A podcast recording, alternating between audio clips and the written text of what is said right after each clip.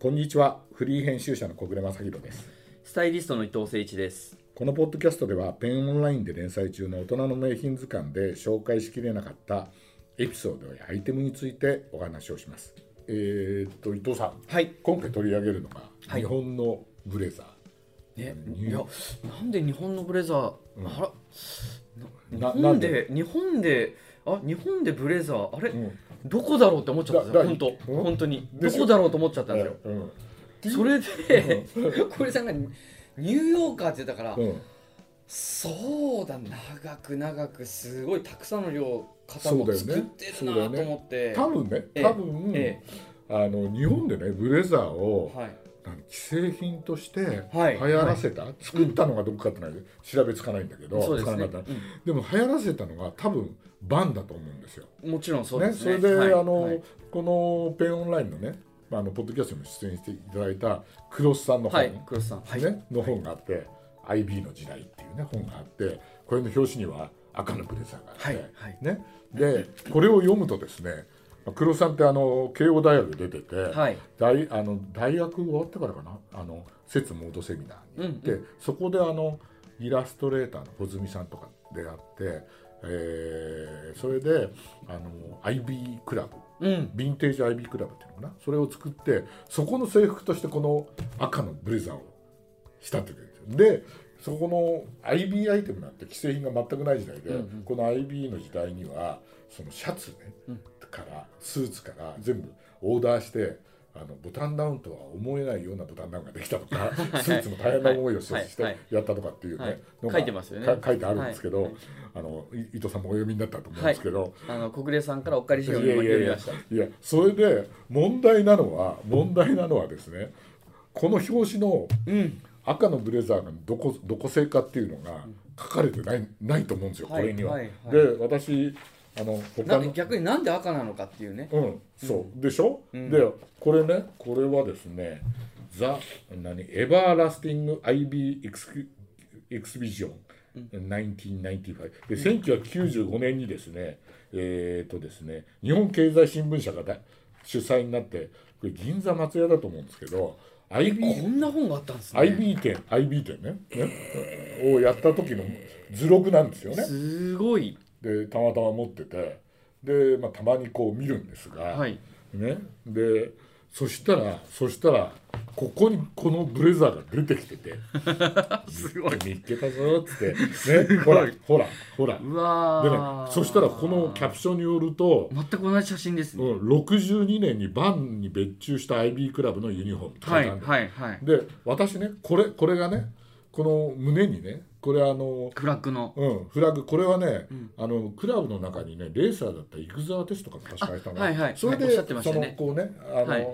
あのチェッカーフラッグをはいはい。そうですね。作ったっていうんで,、であバンだったんだって62年にだって多分製品化したのはあの多分相当ねバンバンとしては流行らせたのはやっぱりバンに違いないのかなと思ってて、はいはいはいそうですねで。これメンズクラブブックスのブレザーっていう、はいこれね実を言うと改訂新版なんですよ。はいはいはいはえー、ともうオリジナルはごめんなさいねい。いいえオ。リジナルは僕もこれかね関わらせてもらった。そうでしょ、はい小冊子で。そうあの初版が84年に出たんだよ84年すごいですねで改訂新版は91年に出あたのーででかあの私初版持ってたんだけどどっかいなくなっちゃって買い直したんですけど、ここにねあのでも改訂新版じゃないのしのしか出てないのがあって、ここにえっ、と赤のブレザーがまた出てきてあ本当だ。クロスさんのブレザー出てるんだけどすごい。だけど、はい伊藤さん見てください、はいはい。胸のエンブレムが違うのあ違いまつすまりねね。赤のブレザーをね黒さん少なくとも2枚はそうですね。持っててでねこのねあの IB の時代に、の時代の赤のブレザーってもう黒さん持ってないからこっちのね赤のブレザー持ってるかどうか今度聞いてみようと思うっていうのはこれこの表紙になった赤のブレザーは今黒さんがあの神戸のファッション、えーファッション美術館はいは神い戸はいにあはるいね。あそこあそこに寄贈しちゃってそうかそうかそうわなんですね。私なんあかのちらっとおっしゃってましたそよね。うあのむあのとある雑誌でええええ黒さんの特集をやって、はいはいあの晩時代の服あの写真撮りたいんですけど全部神戸にあるよって言うんで、でこの美術館に連絡したら博物館にで連絡したらあの美術品と同じだから、そういうトラックを差し向けてくれるんならあの送りますと。あすごいでへえあのあと神戸市長の許可を取ってくださいみたいな。はいはいもうもうねあの貴重なもんだからみたいになってであの撮りに行った写真がこれなんですけど、はいはいはいね、うん、でまあそういう赤のブレザーがあって、うんで赤のブレザーっていうと実を言うとこういう本もあるんですよ1964東京五輪ユニフォームの謎、はいはい、ね、これ安城久子さんがはいもうこれね、うん実は今度借りたいですえ、うん、ねほら赤のいやそうですよね赤のブレザー、はいで私、はいニューヨーカーさんの展示会で実は見たことがあるんですよ。かかあの多分あのもう何年か前の展示会で、おっしゃってました、うん別の方うんうん掲げたことあるって言ったでしょ。でただ写真不可って書いてあってあ撮そ影うなんですね、うん、だから写真撮れなかったんですけどこんな機会ないと思って撮ろうと思ったらそこにもう写真不可って書いてあってでなぜかというと、あのーそのね、あのーこの時のユニフォームって私もそうなんだけどそのバンの創始者の石津健介はいがはいデザイインしたっていうふうにファッション業界では言われてたんだけど、はい伝説というか、うんはいなんですけど、はいそれは間違いで。うんこの本がね、うんその安城さんが書いてるのは、うんうん東京五輪のあのユニフォームっていうのはえっ、とですね、えー違う違う人がこうやってて望月さんっていう方かな、はあえっ、とですね、えー、望月康之っていう人なのかな、あのが実はやってたっていうんで、でその記事東京五輪の時に記事を提供してたのがニューヨーカーのあの会社って大同リミテッドドでそその当時は大道慶織さんはいはいはいがはい作った記事で仕立ててでしかもあのなんかねいろん70人うんどっかで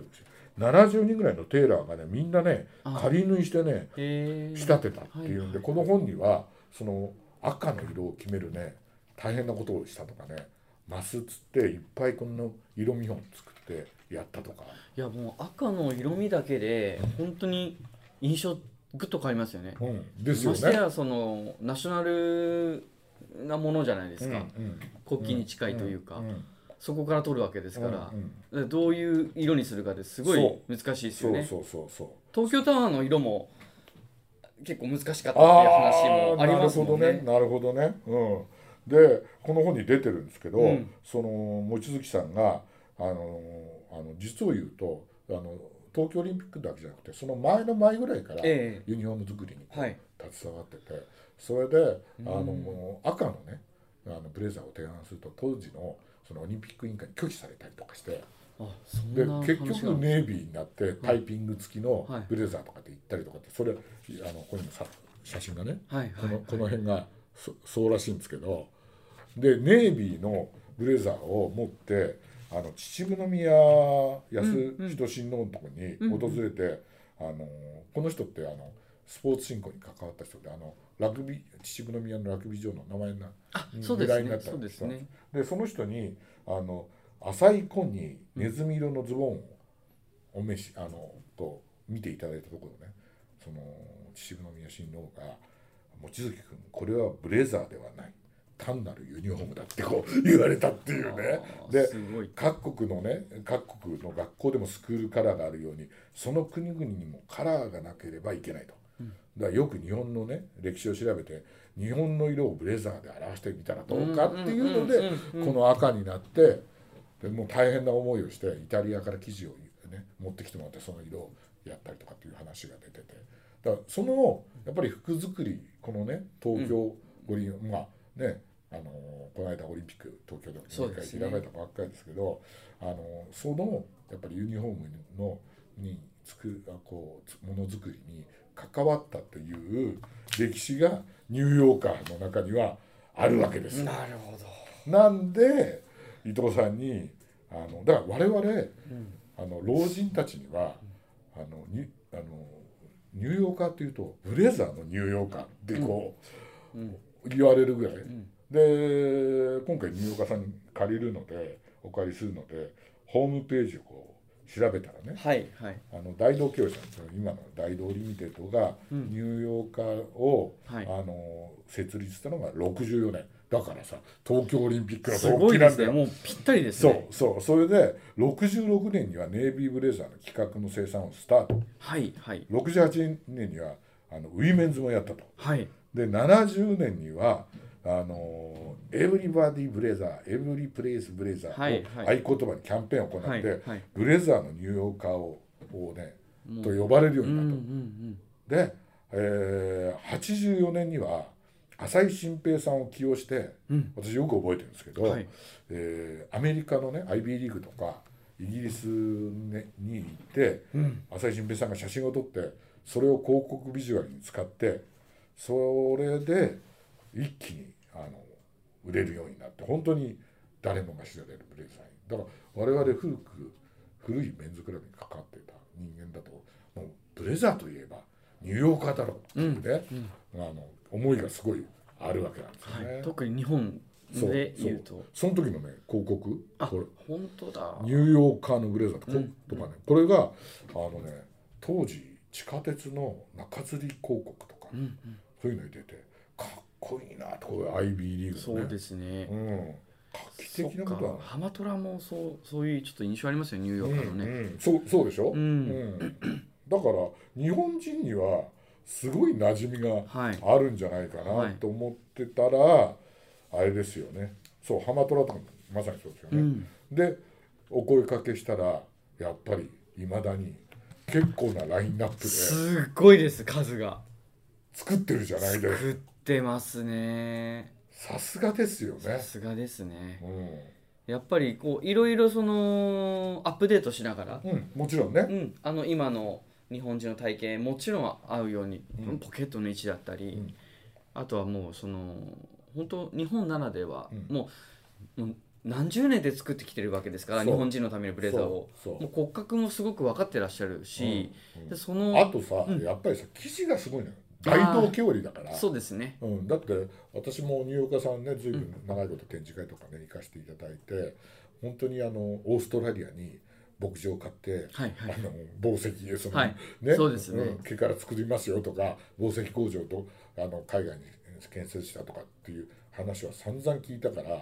っぱその素材うんがすごい良くて、今だ今でもやっぱりほらあの見るとヘリテージクロスとかさそうです使っ作ってさはいね、自分のところの、そのやっぱり毛織会社としてのこう、ね、ちゃんと伝統を守って素材作りから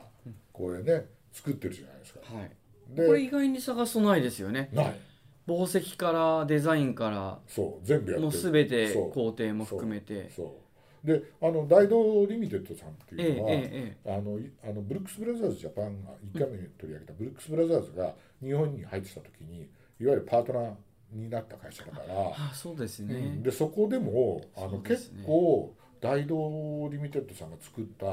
あの日本の気質に合ったエアーって生地とか、いろんなその高温多湿でもうんうんいい生地を使って、はいはい作はっいて、はいでそれが逆輸出のようにあそうなアんですねメリカでも売られたりとかえした、ーた多分ね、はい確か、はいはいそう記憶してんだけどだからやっぱりそういう意味では記事はもう世界的に認められてるし、んであとやっぱり日本のさ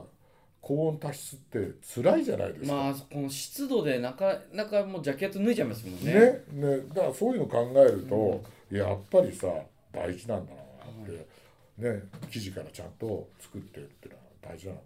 なってね思いますよまねあ。そんな中こうメインで今回紹介するのは、うんあのアーカイブコレクションというかアーカイブニューヨークっうん、ていうはい名目でコレクション出してるんですはけいど、はいはいアーカイブニューヨークはい、ですね、チェック、はい、そう80年代の,、うん、そのそのままそのチェックを復刻させたっていうはあで形はまあヘリテージの形なんですけど、はいはいはいあのパッチポケットはいはいでフラップですね、はいであの内側にこういう昔の当時と同じああザ覚えてるブレイブザーいいねこの辺もちょっと見どころだったりあとはこうクラブチェックというかこのハウスチェックというか、ああドビーかなんかで折ったんはだいね、、あの裏地もはいはいニューヨーカーのそのチェックをはいはいはいあのシャドウのネイビーでは作ってるっていう、いいですねいいですよね。うん、でただ多分80年代と違うのは、仕立ては絶対軽いじゃないですか そうですねそうですね、うん生地感もちょっと生地の目付けなんかもねいいですよねうん、軽いしね、はういん、でこれチェックのやつはシルバーボタンだからさっきあのね前回のイギリスのねボタン、はいあのギブさんのホークスのボタンじゃないけど、やっぱりちょっと渋さがあって、はいまたボタンもですねうん、これちょっといぶし銀になってますよね、うんあのこれって時計の、あのメタルの部分とかを加工するところにお願いしてたりとか、割とこだわったボボタンの加工をされててなるほど、ね、そこはあのちょっと歌えるなというなかるほどね、ううんんなるほどねだからもちろんファッション的にも着れるし、はいあのービジネスでね、うんあのこれにグレーのパンツ履いて、んボタンダウン着て、ね、ニットタイとか締めれば全然もうビジネスでも大丈夫みたいなはいところがあるから、何にでも使えるよね。でブラックウォッチのねうんあの生地うにん、ちょっとオーバーペイントというか、そうだよねはい、ただのオーバーチェックにしちゃっブラックウォッて、チうんそれがこう黄色を拾ってたりとか、オリジナリティを感じる、ねはい、柄だしねでここの色のこの組み合わせはすごい、あの着やすいかななるほどねチノパンに合わせてもジーンズでもだからねあの本当に我々はうん年年寄りはニューヨーカーさんっていうともうブレザーと思ってるけど、ね、なかなか最近若い方がうんそうですねででもうんあれじゃないですか、若い人はなんでそのね今ブレザーをやろうかと思ったっていうとあの若い人のタンスストックの中に多分ブレザーってなかなかあそうですねないと思うんですよ、はい多はい分この前ブレザー流行ったのって、ええええー90年代ぐあらいーそうですねその浜虎とかさ、うんうん渋かじえうんぐらいの時代だからねあのと思うんだけど、あのだからそういう意味ではなかなかとっつきにくうんいうんうんアイテムだと思ううんんで、うんやっぱりねあのあのもっと気軽に着てほしいっていうのはいがありますよね。ただちょっとブームは来てますよね着てる、うんあー若い人すごくなるほど、ね、古着に合わせて着たりとかああそういうのはうまそうだもんね。そうですねねえただこういうチェックがあってもねあのいいで変すよ化ね球としてはいいんじゃないかなそうだよね。うん、あのねあの80年代にねあのなんとなくクリスタルっていう曲持ってきたんですけど、田中うんこの時ってどなんだろうね田中康夫さんはい安な元長野県知事はいでここに俺ねブレザーの話が出てくるかなと思って、読んでみて読み返して昔もう出版された、ね、書籍あの書籍として出版された頃に一度読んだきりだったんで、ブレザーの話が出てくるかなと思ってずっと読んでたんだけどさすがに出てこなかった。 そうなんですねだけど代わりにん今あのニューヨーカーさんで展開してるバークレ ああのこっちのーんあれですかんニューヨーカーさんのゴルフとかじゃなくてゴルフなのかなもうちょっとカジュアルなーブランドでやってるじゃないですか、はいはいはいでこのバークレーはのい話がやっぱり出てきてて、あそうなんですそうなんですよそうなんですよあのちょっと48ページ目にあるんですけどねテニテニスの練習がある日には朝からマジアやあのフィラのテニスウェアを着てうん学校まで行ってますと、普段の日なら気分によってボートハウスやブルックス・ブラザーズのトレーナーををを着ることにするとうんスカートはそれに合わせて原宿バークレーで買ったものがいいと。ああ原宿のバークレーはっいはて伊藤さん覚えてますいえ知ってますあの行ったことないです行ったことないはいあのラでフもォ知ってますあの前も通ったことありますラフォーレのは2い階わかりますわかのりセますントラルアパートのね1階にあったおしゃれな店でだからこなこ今回もそのニューヨーカーさんのねあのホームページ見たら「あバークレーやってるんだ」っつって いやなんとなく憧れのねあの正直入りづらいはいはい入れるあの左あの端にマドマゼルノンノンがあって荒牧太郎小学校ぐらいでしたよ小6時に通りましあーだよね、たはい初めて東京に来た時にああやっぱりはいで喫茶店のレオンがあってさそみたいなうそのもうわ悪い人たちもそうかっこいい人たちもみんなそうそうたそむろうしてそうるそうそうそうそうね、うんでねあのやっぱりだからニューヨーカーそのバークレーの店は僕はニュニューヨーカーだと思わずに入ってそれでなんかねそうなんですえねええーおしゃれうなんすごい佇まいで、全然その当時のバンの店とかとか全然違っててでおすごいおしゃれだなと思ってでお店の人と仲良くなったらその人が後であのニューヨーカーさんのプレスかなんかに行って「小暮さん会ったことありますよね」みたいな話になってさ、えーそうなんですだっねでやっぱり学生ですか大学生ですか大学生あーですよね原宿は本当に何もない時であのパフォーマーを見に来たんですよ僕あの歩行者天国のそのああそうだあよれがねすごいって言ってうんうん